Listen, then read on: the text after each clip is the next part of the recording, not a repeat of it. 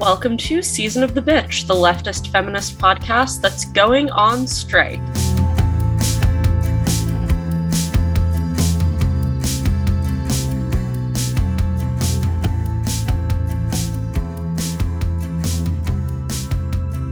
Just from our regular jobs, not for making this podcast, obviously. Of course.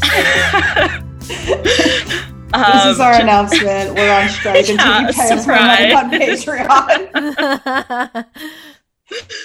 uh, today we have Jules, Kellen, Laura, and Zoe. And today we're talking about labor activism, more specifically, the massive wave of strikes and other worker actions that we've seen over the past several weeks. Um, there have been over 180 strikes in the US in 2021 so far. Many of them have included thousands, if not tens of thousands of workers, and people have been referring to last month as Striketober due to the number of strikes. And then since this energy has been carrying over into November, I've started to hear the term Strikesgiving, which I think is hilarious. And I think I'm going to celebrate Strikesgiving instead of Thanksgiving from now on. I love it. And I think it's so much more wholesome to celebrate later labor radicalism than like a bunch of settler colonialists, anyway. So, like, win win. Right. Know? Exactly. Yes. uh, yes. I also think it's worth noting, especially because this is a week after our elections episode, a cursed episode, if you will, um, that this is another, and in my opinion, more effective way to engage in political work. Um, thinking about your labor and practicing withholding your labor from those who exploit you is one of the most political acts you can do under capitalism.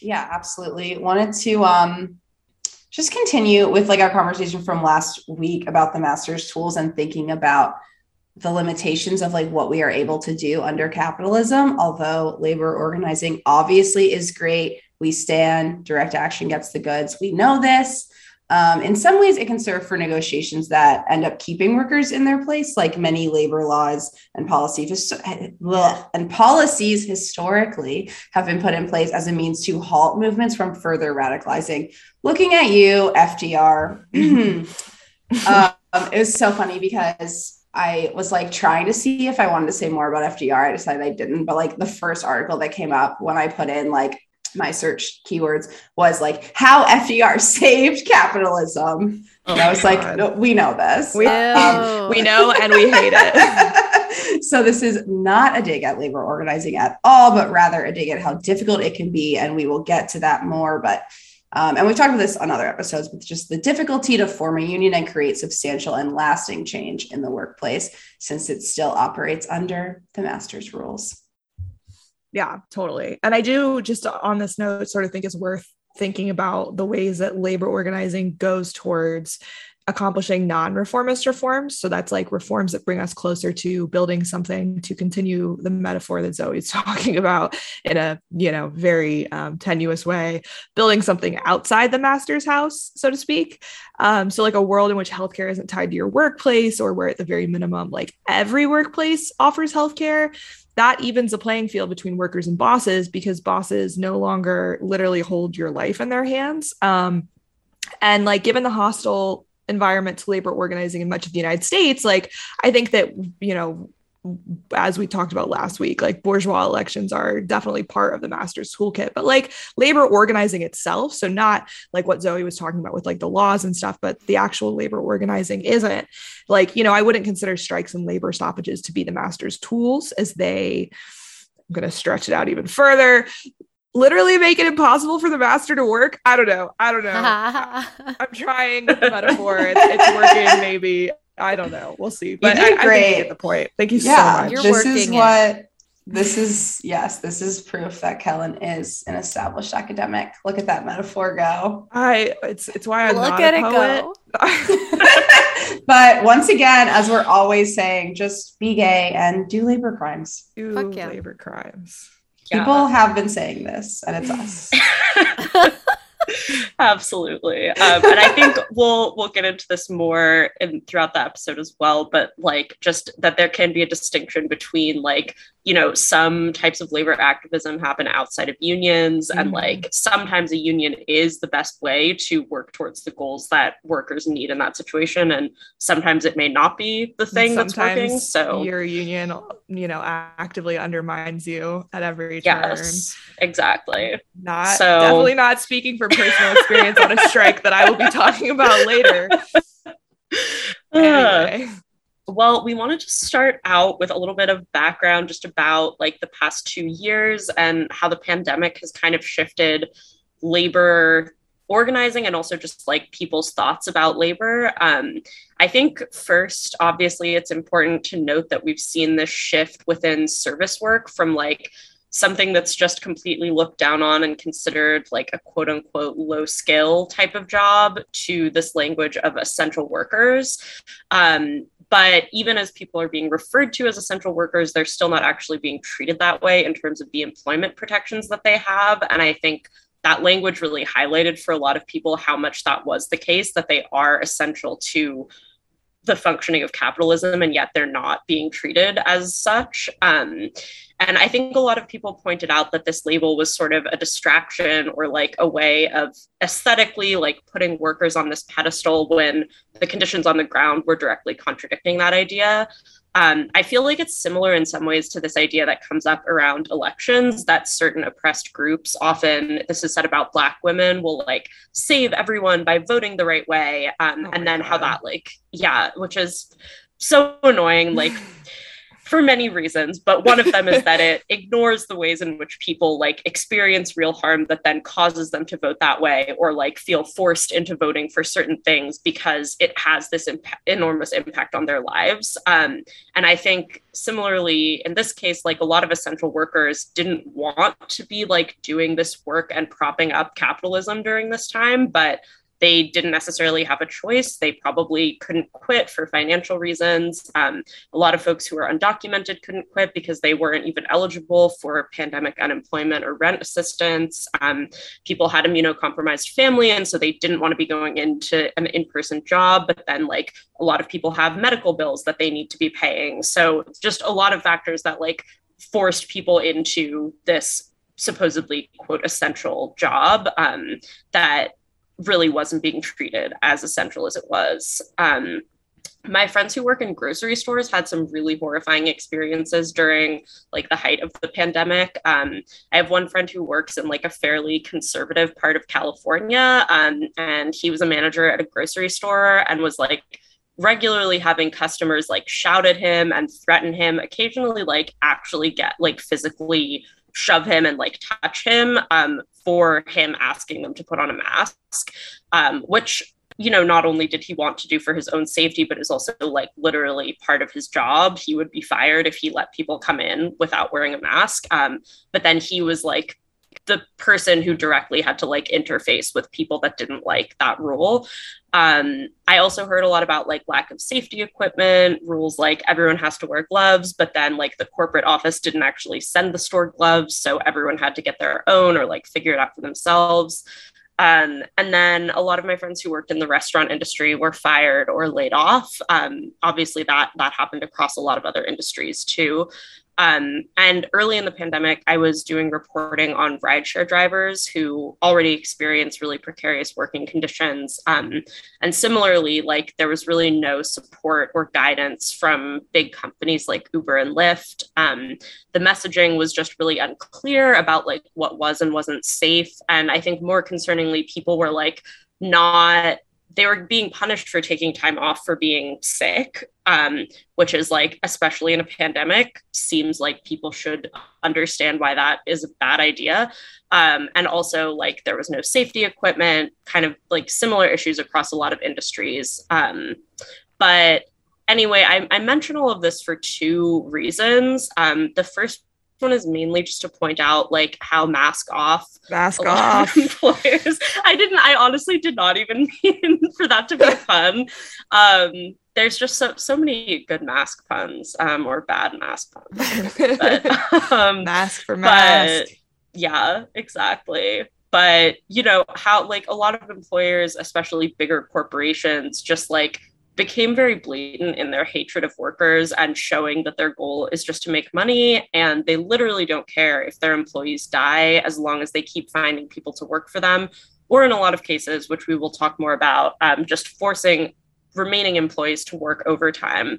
Um, and I think those early months of the pandemic, where things were so confusing and horrifying, to have absolutely no support from many employers really stuck with people. Like there were I don't know, communities and supports that were helping people. And I think almost none of those were really coming from employers. Um, mm. It's just like you can't go back to unknowing that your employer literally doesn't care if you die.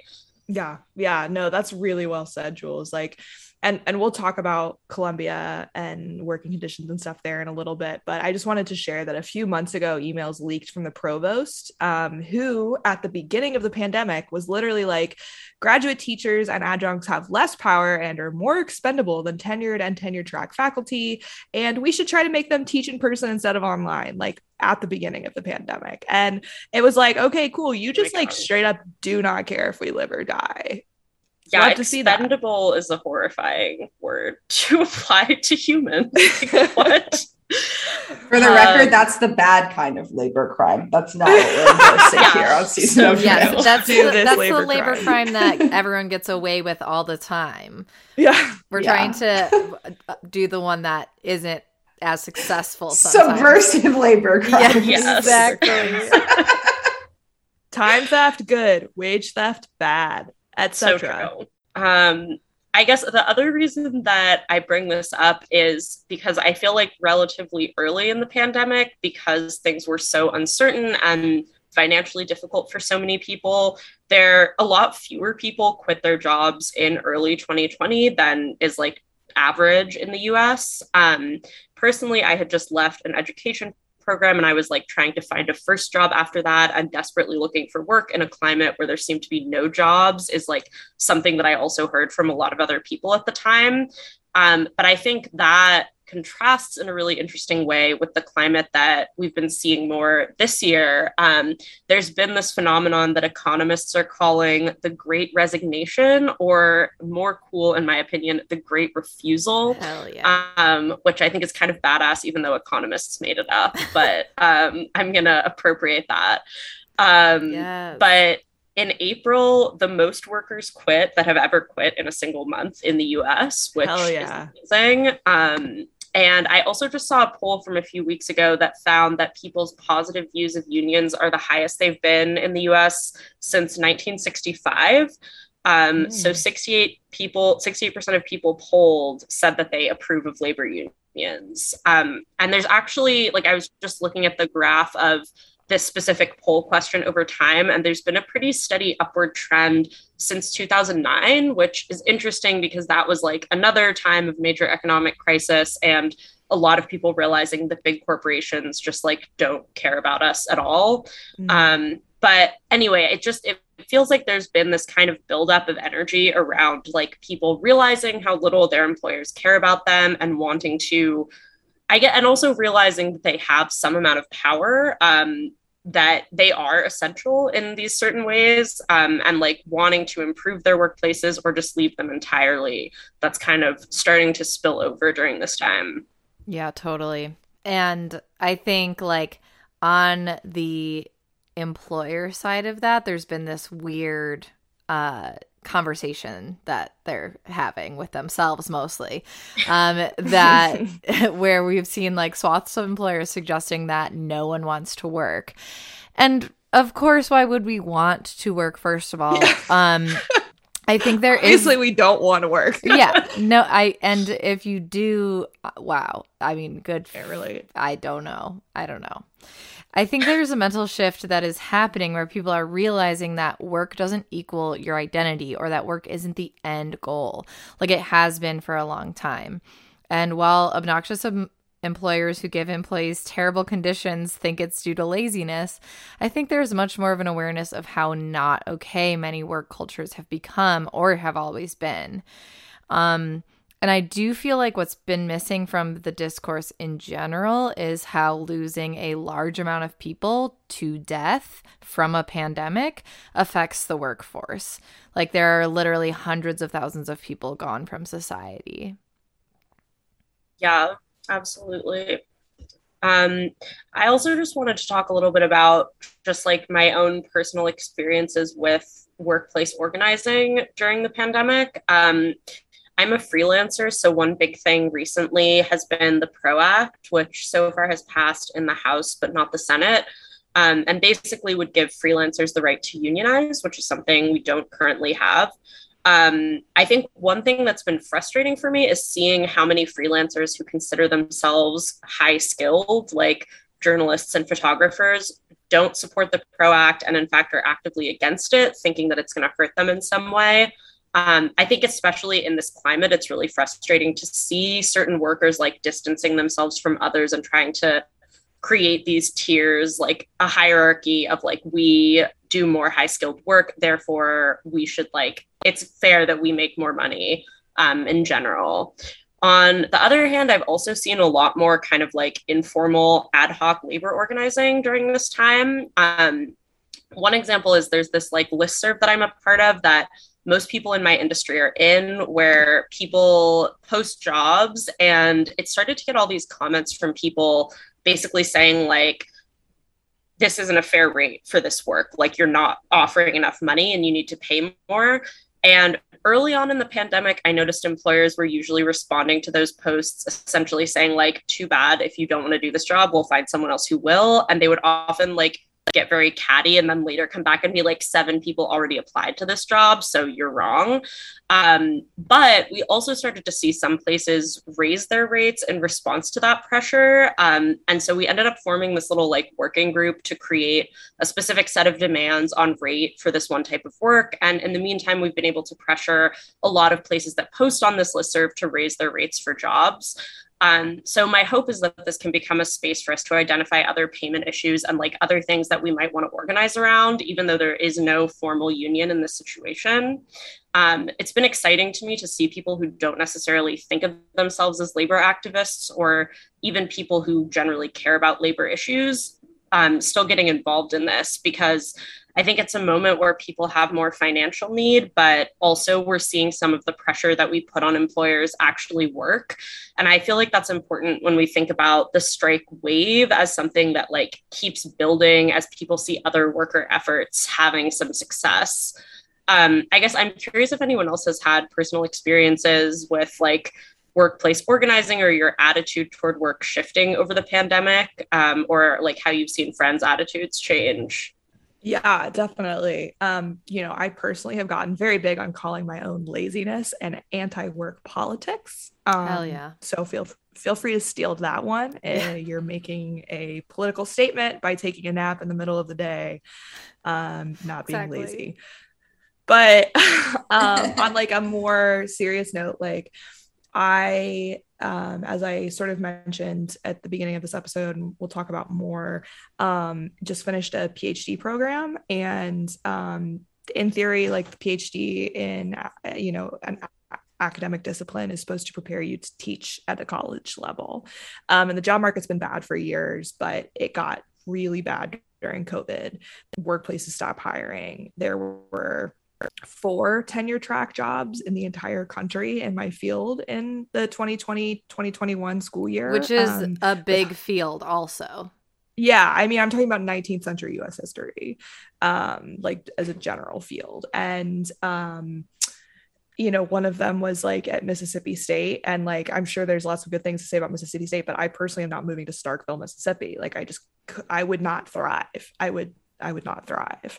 So it's like even more limited if you're somebody who's for example like queer and is like i want to be in a place that's like a little bit more likely to be affirming for my identity and my life and sexuality and all that kind of stuff. And i'm sure that's even more true if you're a minority in other ways that i'm not.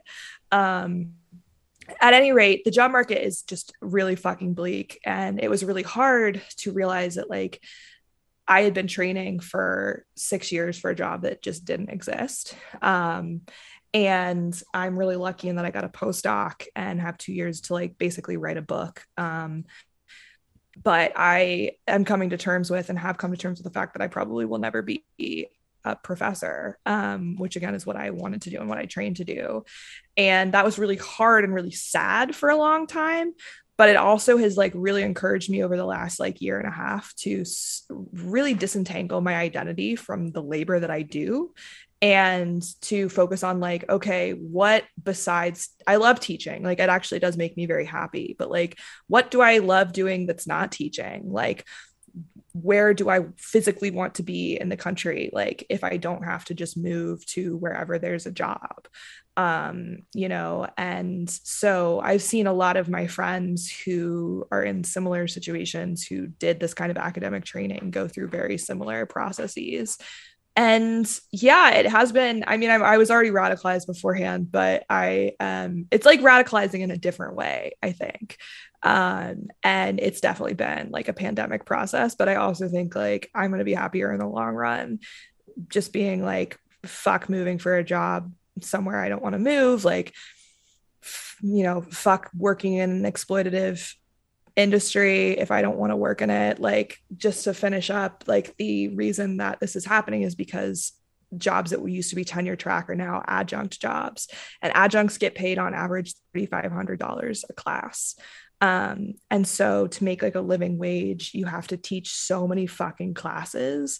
Um, do if you multiply, you know, if you let's say like you want to teach 10 classes in a year as a professor, like think about how if you how many papers you have to grade how many syllabi you have to create how many books you have to read like how many students names you have to memorize um, it's just like insanely exploitative and i'm okay to probably not be part of that industry. So that's my long-winded answer to your question jules. Yeah something um, that i was thinking of with jules question is so i was unemployed slash underemployed slash precariously employed in five different part-time jobs from time to time um, the two years leading up to the pandemic. And that was horrible. Um, like weighed on my mental health a lot. It weighs on your self-esteem a lot being unemployed in this society where you are supposed to be employed and where the first question everyone asks is like, so what do you do? And your answer is like kind of nothing, kind of five different things depending on the day. Uh, most of them I don't want to tell you about. Um, is really hard.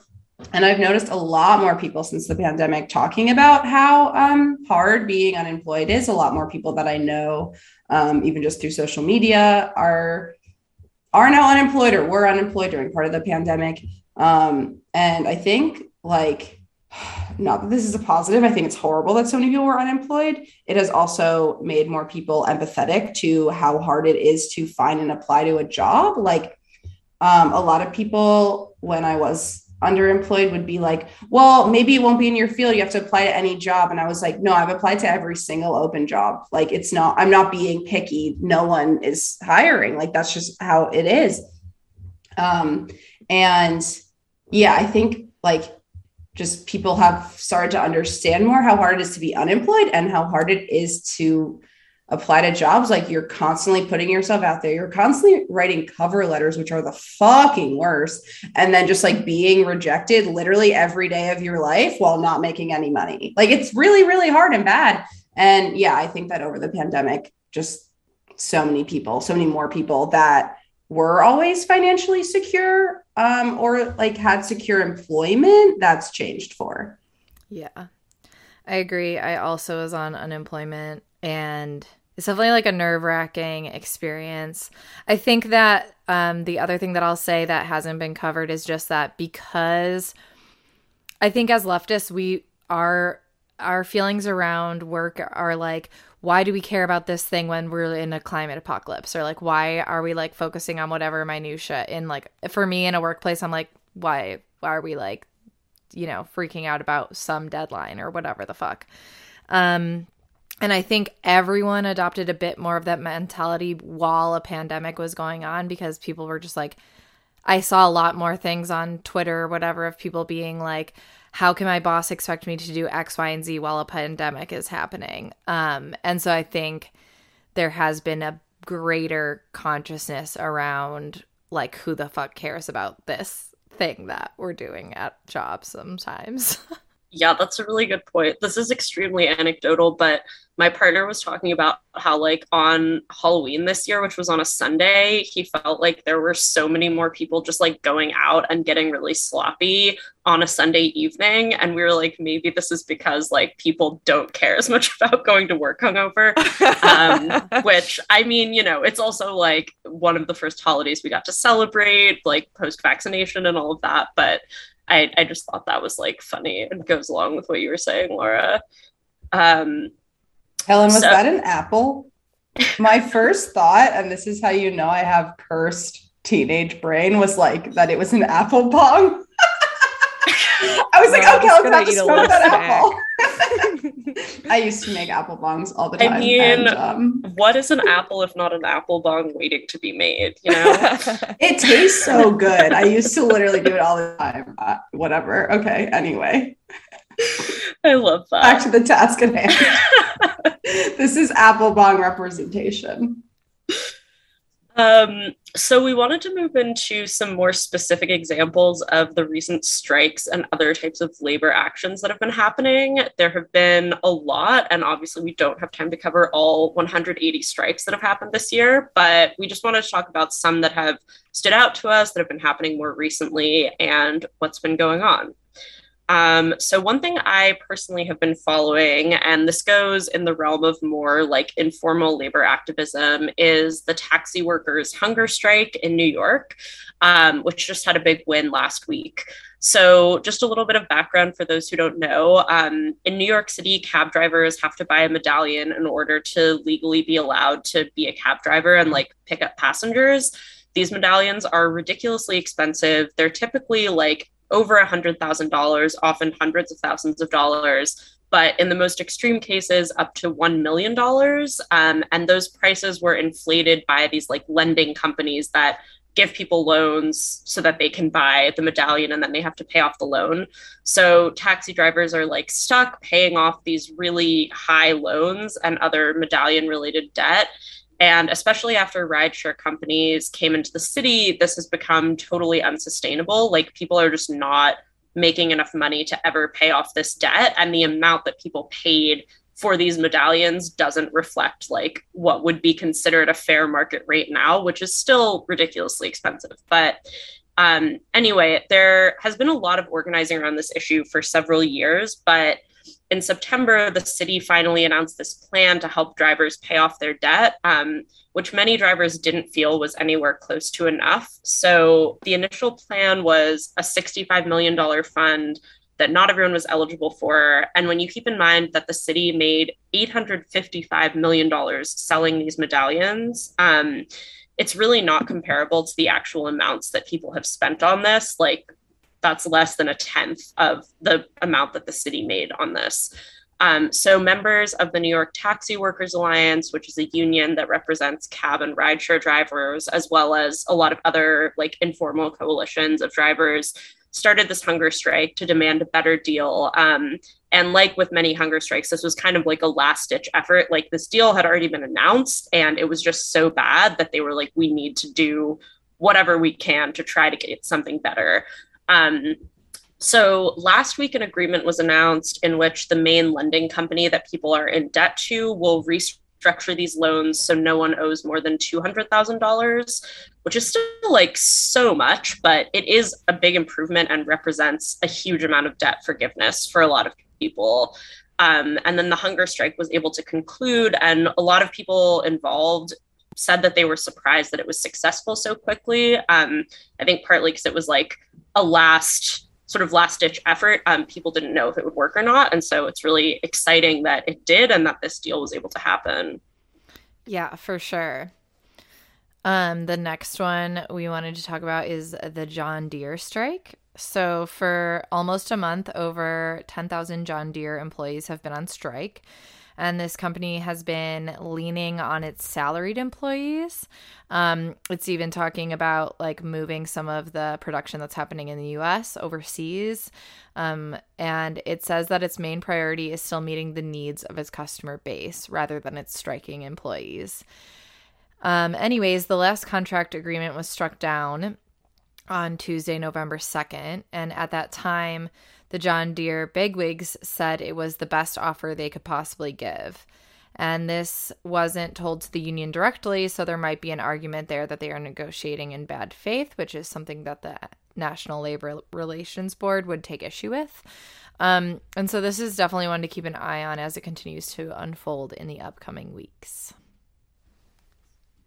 Yeah, so the, John Deere strike is the biggest strike that's currently happening in terms of numbers of striking employees in the country. And the second biggest strike is currently happening at Columbia University, which was, as I have mentioned, very recently, both my employer and the school that I attended as a graduate student. Um, this strike is very exciting because, um, of course, yay, labor militarism, but also because fuck that place. I hate it there. Um, and just as a little bit of background, it's graduate students who are striking. I've talked about this on the podcast before, but I want to explain just like very briefly how grad student labor works. Basically, if you go get into a PhD program at most places, you're going to be funded. So you really shouldn't be paying to get a PhD. Um, universities pay you because you do academic labor for the university. So that may be that you're working in a lab if you're doing neuroscience and cutting mice's brains out.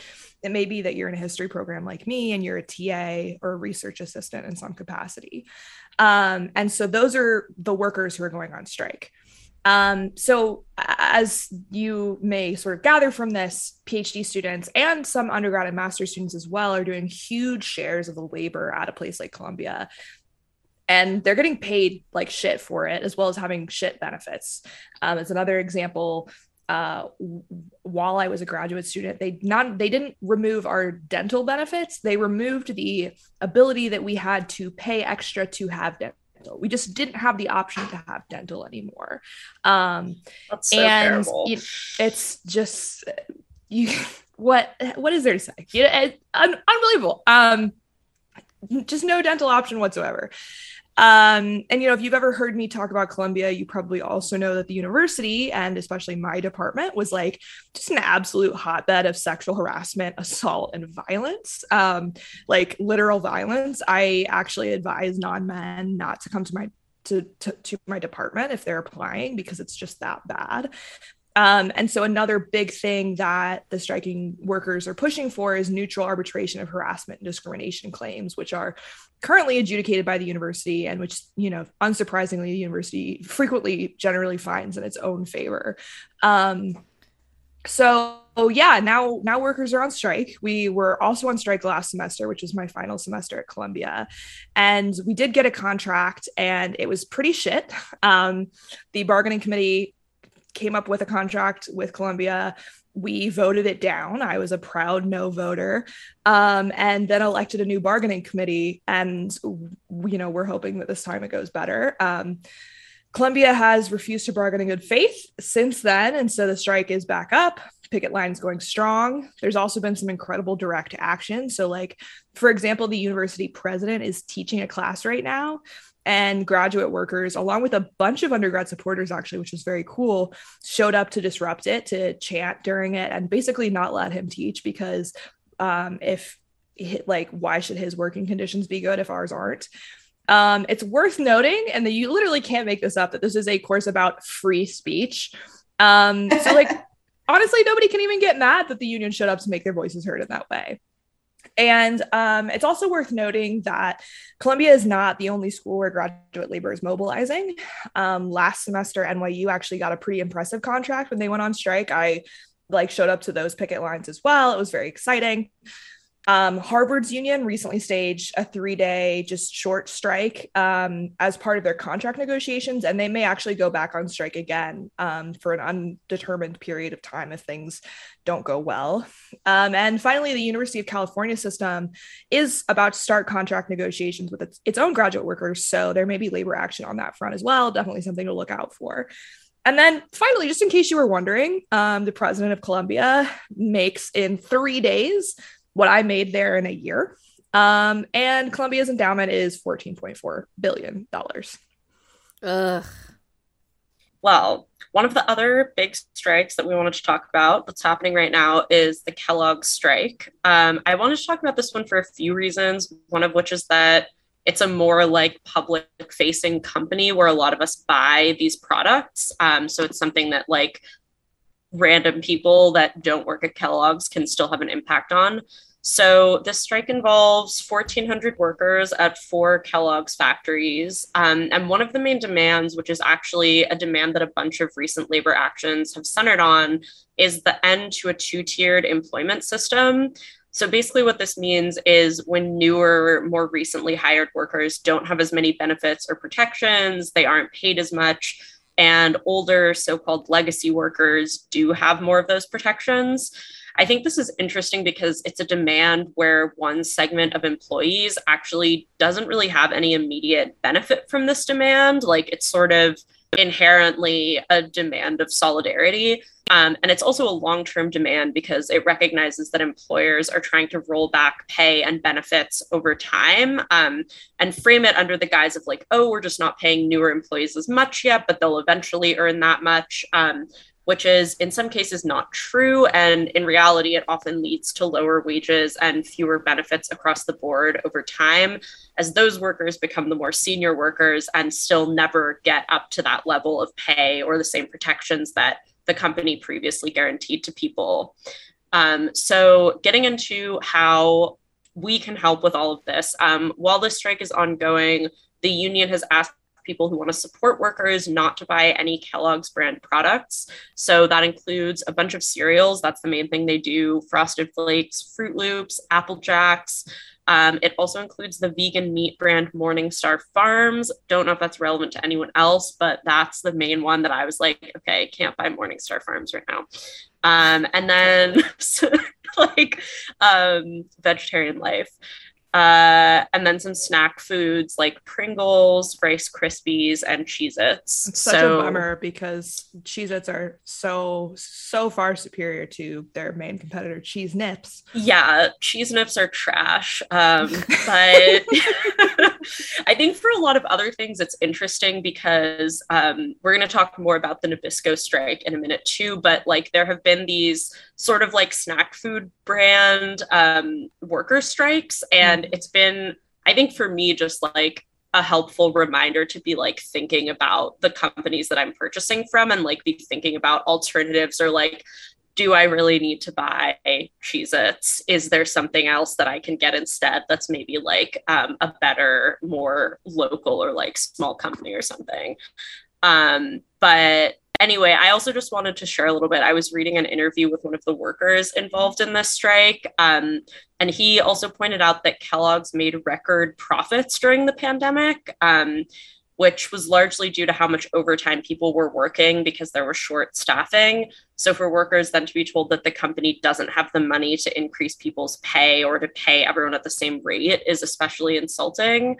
Um, and then he also said, quote, as more unions around the country are successful in their contracts, you're going to see, and we've already started to see more people just even locally come to us and say, hey, how do we unionize our shop? I think we're kind of kicking ass and taking names, unquote. Um, I just thought that Hell was very yeah. cool. I wanted to share. I love that. Yeah, as Jules um, pointed out, there was also the big Nabisco strike that happened recently, um, the strike is not currently ongoing. It ended, but it is important. It's an important part of this fall strikes. I was like, oh, I was part of Striketober, but um, the Nabisco strike actually ended in September. It, it went on though for over a month um, and included workers in five different non-contiguous states. And it began in response to just like terrible working conditions in Nabisco plants, um, with workers being basically forced to be at work for 12 to 16 hour shifts, six to seven days a week, um, or risk losing their jobs. Um, other complaints in court included uh, that the company was outsourcing, um, that the benefits were just absolute shit, that there was a reduction of overtime and holiday pay scales, so they're being worked more and paid less, and just just other like general fuckery. Um, and this is at a time very similar to what Jules was just saying, um, during which Nabisco's parent company was literally doubling its profits over the previous year. So, long story short, the strike forced Nabisco to offer its workers a new contract, which the union membership quickly ratified. And um, some of the gains included pay hikes, bonuses, and better 401k matching. Um, and also, you know, ideally, it's looking like people will not be expected to work in the crazy hours that they were expected to work before. Ugh. Yeah, abolish it all. We love to see a win. Ugh. Yes, we do. Um, next up, also kind of a win. Um, you may have heard of the IATSE or the International Alliance of Theatrical Stage Employees strike or threat of strike. Um, that's a union which represents the vast majority of craft workers in Hollywood. Um, they threatened to strike unless a better contract was reached. The strike was averted with a new contract, um, which had a mixed reaction from workers. And I think that that was mostly because they were worried about being in the master's house and like taking, you know, what was offered. However, Salvador Perez, the president of the Costume Designers Guild, noted, quote, "This is the most gains we have ever made in a contract and we didn't give up anything." Bottom line is, we have a better contract than we ever had before, and we avoided a work stoppage. Um, their vote about this as a union was one of the most uh, highest rates percentage of like being willing to vote if a if a contract wasn't seen. So I think that that pl- weighed heavily on that contract being met met as well. Um, and the new contract protects workers from overworking on the weekends, attempts to reinforce meal breaks, and increases wages, particularly for the lowest paid workers, and strength- strengthens pensions. Yeah, next, wanted to talk about one from my hometown, the SEPTA Union in Philadelphia, which recently reached a tentative new contract um, because the city is trying to stop them from going on strike, which would shut down the city's transportation. For people who are not familiar, SEPTA is stands for Southeastern Pennsylvania Transit Authority. So it's not just in Philly; it's like the whole surrounding area of Eastern, Southeastern PA. Um, so that includes the buses and subways within the city, as well as a lot of regional trains and buses. Um, the train and the subway in Philadelphia are not the same thing, contrary to what people believe in many other cities. So this is a huge system that an estimated 4 million people use um, on a regular basis. And just within the Philly public school system, approximately 60,000 students and 20,000 teachers rely on SEPTA to get to school, which is just to say this is like a huge part of the infrastructure um, of Philly and the surrounding area. And of course, those workers are very vital to the city. So the new contract would provide 3% raises over the next two years and a one time hazard pay bonus for every hour that was worked within the first year of the COVID 19 pandemic. The union wanted a four year raise increase contract plus benefits for the 11, 11 SEPTA workers who died of COVID. Um, SEPTA has been historically a very strong union since 1975. There have been 13 transit strikes. Also worth noting in terms of why, um, part of why they accepted the contract for two years when they wanted four is the SEPTA is funded differently than a lot of public transportation systems that pull on taxes. So SEPTA is under um, what is called the Pennsylvania Turnpike Commission, which is de- uh, determined by the, the state government. And the current like budget expires next year. Mm. And so they were like, there are complications with them not actually knowing what the budget would be in a few years from now. Um, and that's just some fun budget things, but yeah. Some fun budget train facts, municipal facts. Yes. Um all right, so I'm back on my bullshit, aka talking about Buffalo. Um we so, love to see it. the there have been um a number of uh, Starbucks stores in the greater Buffalo area that uh, have been on strike. So uh, this has been a pretty huge thing, obviously. This unionizing, I'm sorry, they're trying to build a union. That's they they haven't been on strike. Misspoke. We've been talking about strikes so much, but anyway, they might go on strike once they once they have their union. um, so this unionizing effort began about three months ago, and so as I'm sure you know, Starbucks is a franchise, and there had to be approval from the NLRB that allows workers to vote store by store whether they want to unionize.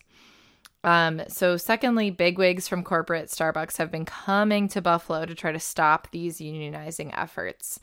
Basically, union busting at its finest has fully been happening.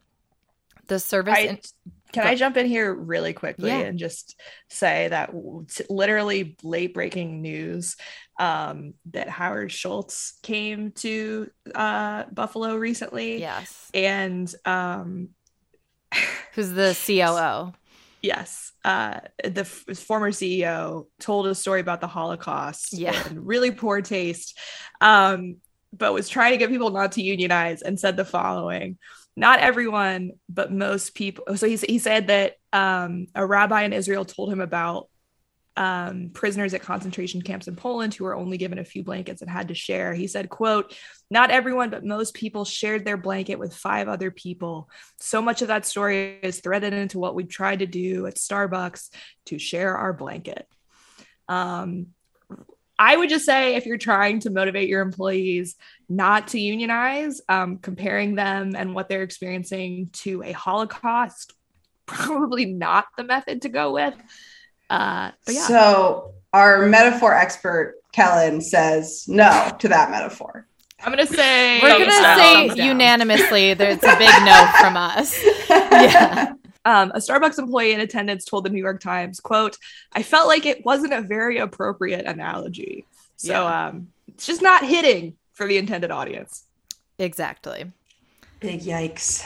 Um, so in general, the service industry is one that has struggled to unionize, um, despite it being one of the more obscene working conditions.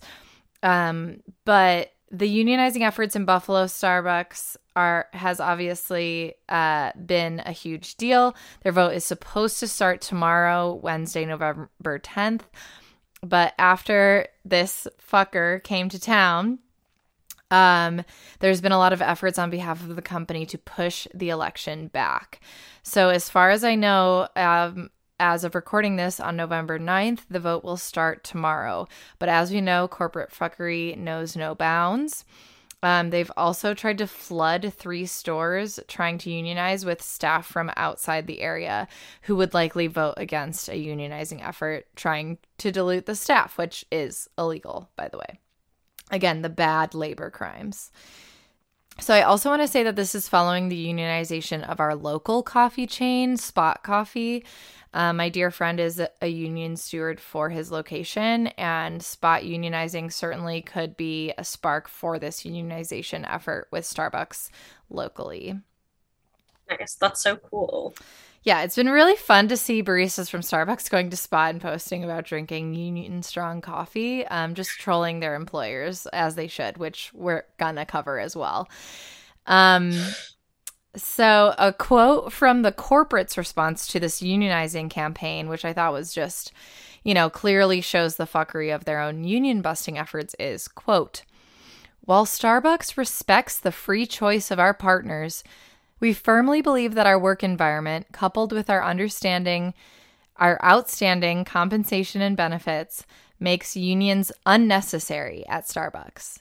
We respect our partners' right to organize, but we bel but believe they would not find it necessary given our pro partner environment. Yeah, they call their employees partners. Very confusing because obviously they're not giving them a seat at the table. Not here. what that word means. Words Exactly. in today's edition of words mean things. Yes. Not what that means. Exactly. So obviously, you know, we know how co- corporations love to pretend they are amazing with their labor. LMAO, bye, bitch. Okay. If you want to know exactly what's going on, this campaign has a pretty great social media presence, and I suggest you follow SB Workers United on both Twitter and Instagram to get the latest updates on this unionizing effort and see how you can support the comrades here in Buffalo. Amazing. Well, I wanted to wrap us up with just talking a little bit about the media climate that we've seen around work and bosses during this time, um, especially memes. So, I personally have been noticing a huge uptick in like anti boss and anti landlord content on Twitter and social media in general. Um, there have been all of the photos of signs where workers were like, we're not working today, and here's why. Um, as well as people making fun of the signs that like companies have put up that are like, boo hoo, we're so sad because people are refusing to work at our company that doesn't pay a living wage. Um, a fun one recently was that Taco Bell thing. There was like some article with the headline that was like, Taco Bell workers sit inside smoking while the drive through line piles up. And then like a bunch of people just shared it like, amazing. I love that. Yes, I also love that. I feel like there's been so many people sharing screenshots of like a boss telling them to come in on their day off and the worker just being like, no, it's my day off, and the boss threatening them and the worker quitting. And I just like love and live for those tweets at this point. I'm so good. And like I've noticed that like on some of this quitting text, like people have been like responding, being like, oh, do we even know this is real? And like I just don't think it matters. Like some of them are definitely real, some of them are probably fake, but like it in general, it's like stirring up anti-work and anti-boss sentiment and you simply love to see that. Exactly.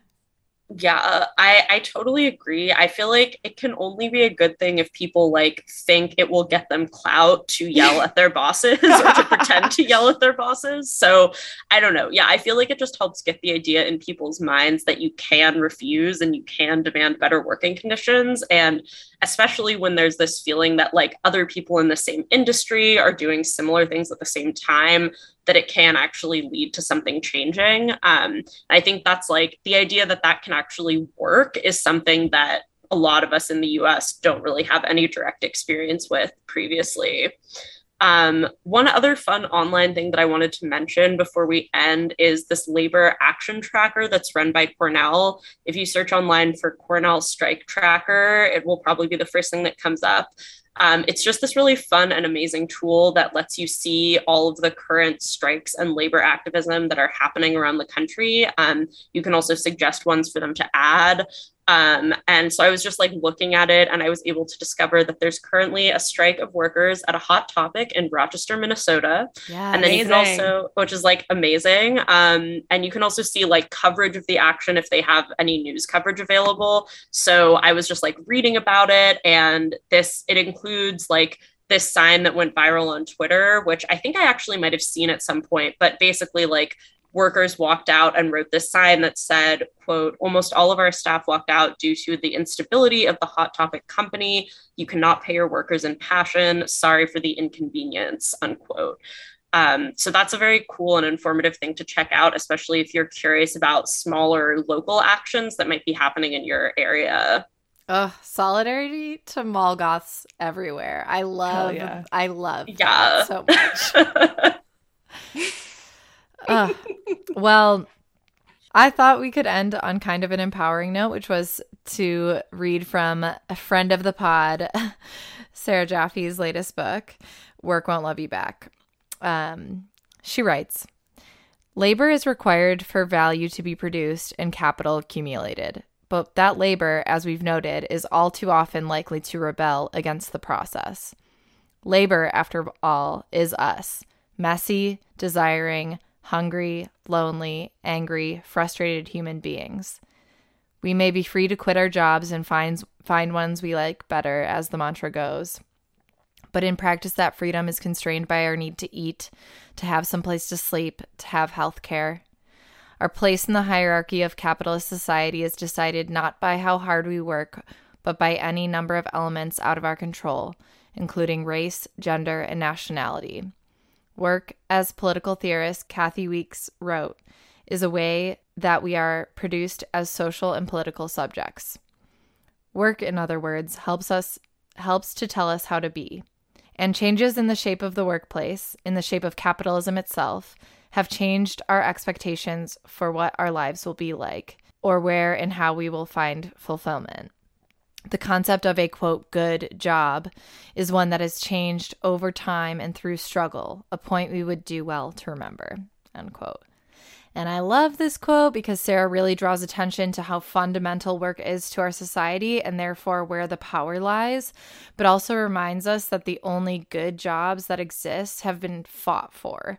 So we stand in solidarity with all of you in the struggle and hope that we may all fight for a fairer world. If anyone on those picket lines listens to the pod and has anything we can amplify on Instagram and Twitter, please do not hesitate to reach out at Season of the Bee. Yeah, work won't love you back, but who will love you back in a parasocial kind of way is us. And you can acquire that by going to patreon.com slash season of the bitch.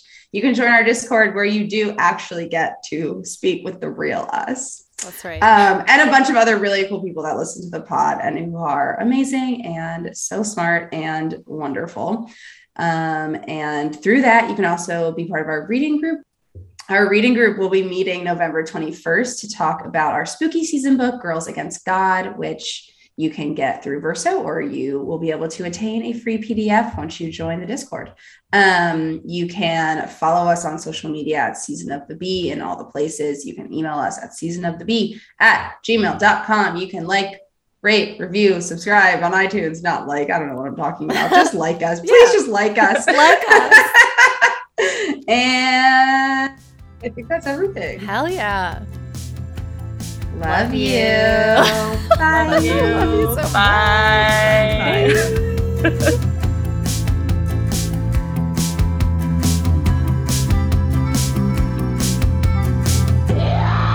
Season of the Bitch.